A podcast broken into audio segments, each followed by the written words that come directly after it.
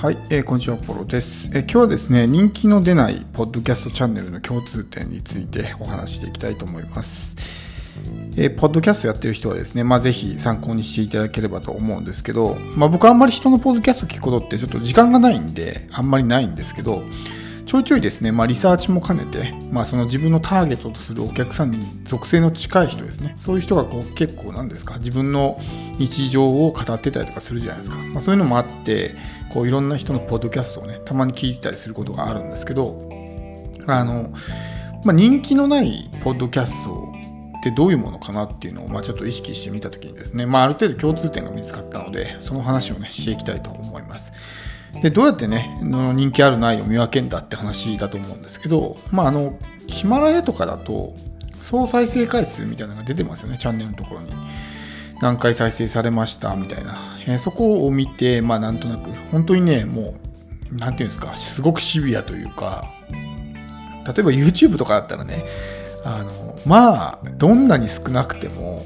総再生回数が例えば10回とか、2桁ぐらいはいくじゃないですか。何本か動画上げたら。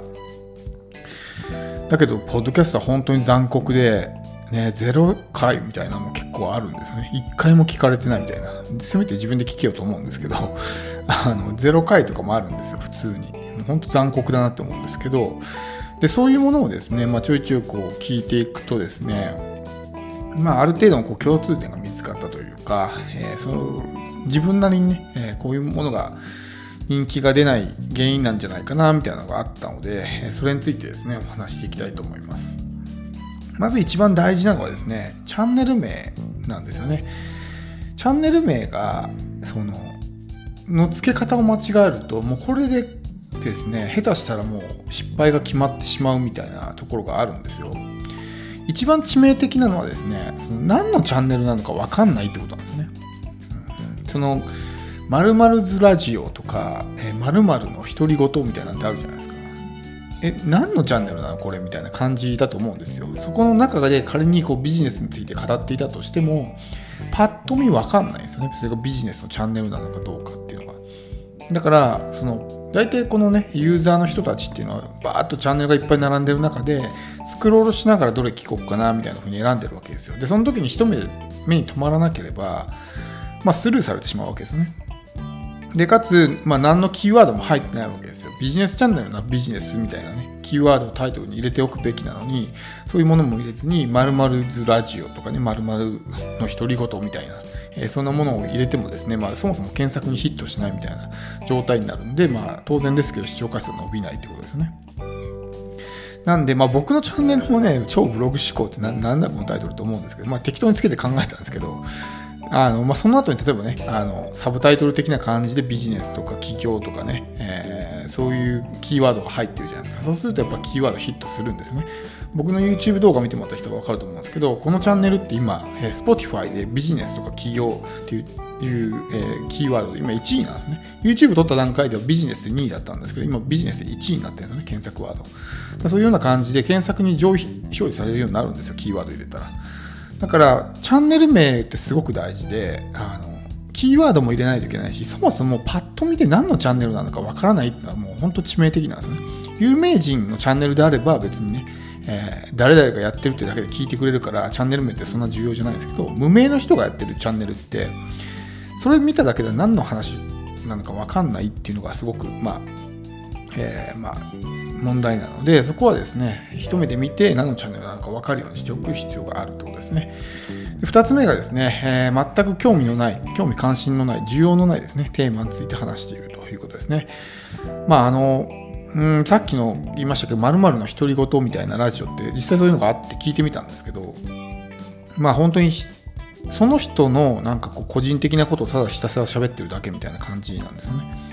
別にいいんですけどそういうそういうのもあの時には需要があるんですよ。日記ブログもね読む人は読むじゃないですか。他人の、えーね赤の他人の日常なんて興味ねえよっていう人もいますけどいるんですよ別に。興味ある人は。だけどまあ需要はないですよねそんなに。でポッドキャストであえて聞くかっていうと多分聞かないんですよね、うん。だからその辺はやっぱり考えないとどういうメリットがあるんだっていう部分をですね、えー、考えていかないといけない。特にですねそのある意味地獄ですよね。興味のない話を延々と聞かされるっていうのはこれほど苦痛なことはないと思うんで、えー、やっぱりねその自分の日常を語るんであればある程度やっぱ知名度が出てきて自分っていう人間に商品価値が出た時であれば、まあ、芸能人と同じような感じになるんでねあなたの日常を知りたいみたいな人って出てくると思うんですけど全く無名の状態でそういうことをやってもそもそも誰も興味がないみたいなね、話になるんでそこは気をつけた方がいいかなと。ある程度やっぱ役に立つ情報発信をしていかないといけないということですね。あとあの配信時間が長い人。例えば30分とかね1時間とかって人もいますけどあの結構ねそれこれね使い方を考えないといけないんですよ。実際僕が聞いてるパッドフリンとかってね海外のもうトップポッドキャスターがいますけどパパッドのチャンネルとかも1時間ぐらいあるんですよ。でも彼の場合は週1なんですよね。その発信頻度が。だから週1で1時間だったら聞けるじゃないですか。でも例えばほぼ毎日あげてんのに、ね、30分とか1時間だったらもう消化不良を起こすんですね。もうお腹いっぱいになっちゃうから、もう聞きたくないやってなるんですよ。だから更新頻度とその配信時間っていうのはある程度こうバランスを取らないと、僕みたいに毎日配信しているような人間であれば、あんまり例えばね、僕が30分とか語ってたらもう鬱陶しくなるんですね。消化しきれないし、情報を。だから疲れちゃうんですよね。だからそういう毎日更新するんであればできる限りコンパクトに短くまとめるべきだし、逆に例えばね、パッドみたいに週1しか配信しないみたいな状態の人で10分しか出してなかったら物足りないんですよ。週1でね、待ちわびてようやく、あ、〇〇のポッドキャストキャスト聞けるわ、〇〇さんのね、ポッドキャスト聞けるわと思って聞いたのに、はい、10分で終わりですだったら短すぎるんですよ。だからその辺は、あの配信頻度とバランスをとってですね、考えていかないといけない。だからこう長ければいいのか短ければいいのかっていうのは状況によるんですよ。どっちなのか、うん、そういうふうに考えていかないとその逆効果になってしまうってことがあるんでこの辺は気をつけた方がいいかなと思います。であとですね配信間隔が不定期っていうのもありますね。あのなんかこう毎日配信してたかと思ったら突然更新が途絶えて1週間に一遍になったりとかね2日に一遍3日に一遍と。まあ、配信頻度がぐちゃぐちゃになっちゃっててあると思うんですけどあのポッドキャストってこう習慣化しやすいんですね。アプリでダウンロードして気軽に聞けるしながら作業ができるから例えば毎朝通勤時間は、えー、誰かのねポッドキャストを聞くみたいな習慣になってる人って多いんですよ。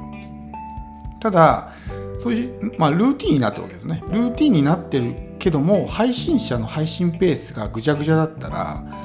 その例えば聞こうと思ったのに全然新しいエピソードが投稿されてないってなったら聞いてくれなくなるんですよね。でそうこうしてるうちに別の人のチャンネルを聞くようになって自分の存在を忘れられてしまったりとかって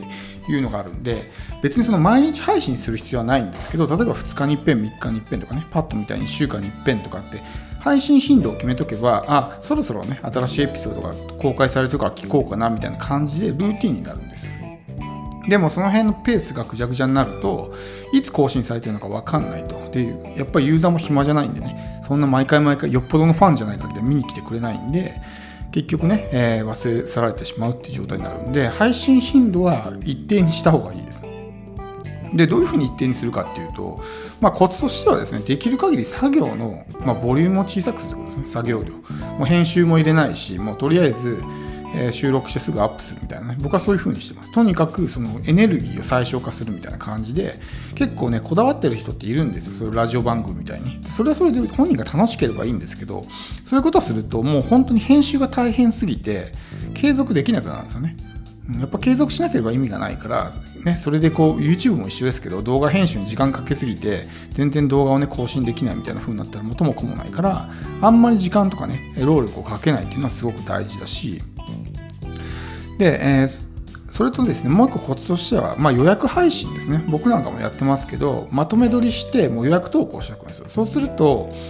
まあ、あの毎日やる必要もないし、空き時間使えるしね、えー、ふとした時に何かね、えー、忘れてしまったりとか、休養が入ってどうしても収録できなくなってしまったりとか、そういう時に、えー、ね、エピソード投稿できなかったっていうことを防げるので、予約配信は結構おすすめですね。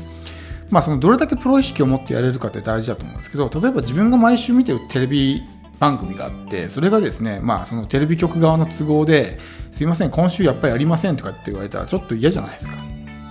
やっぱり僕たちもですね、まあ、情報発信者である以上、同じようなもんだから、やっぱり楽しみにして聞いてくれてる人はいるわけですよ。で、その人たちの期待を裏切るというか、こっちの勝手な都合で、そういう配信をストップしてしまうっていうのは、まあ、すごくね、えー、まあ、自覚が足りないというか、やっぱプロ意識を持ってその辺はね、テレビ番組と変わんないんだと、毎週何、何、何曜日の何時は誰々のポッドキャストが更新されてるんだみたいなね感じでやっていけばですねやっぱ信頼も積み重なっていくし、えー、まあチャンネルも伸びていくんじゃないかなと思う。んでまあ、えー、今回言ったような感じですね、えー、まあ、ポッドキャスト伸びないポッドキャストですね。人気の出ないポッドキャストの特徴、まあ、今一度ですね。振り返って見てほしいと思います。今日は以上です。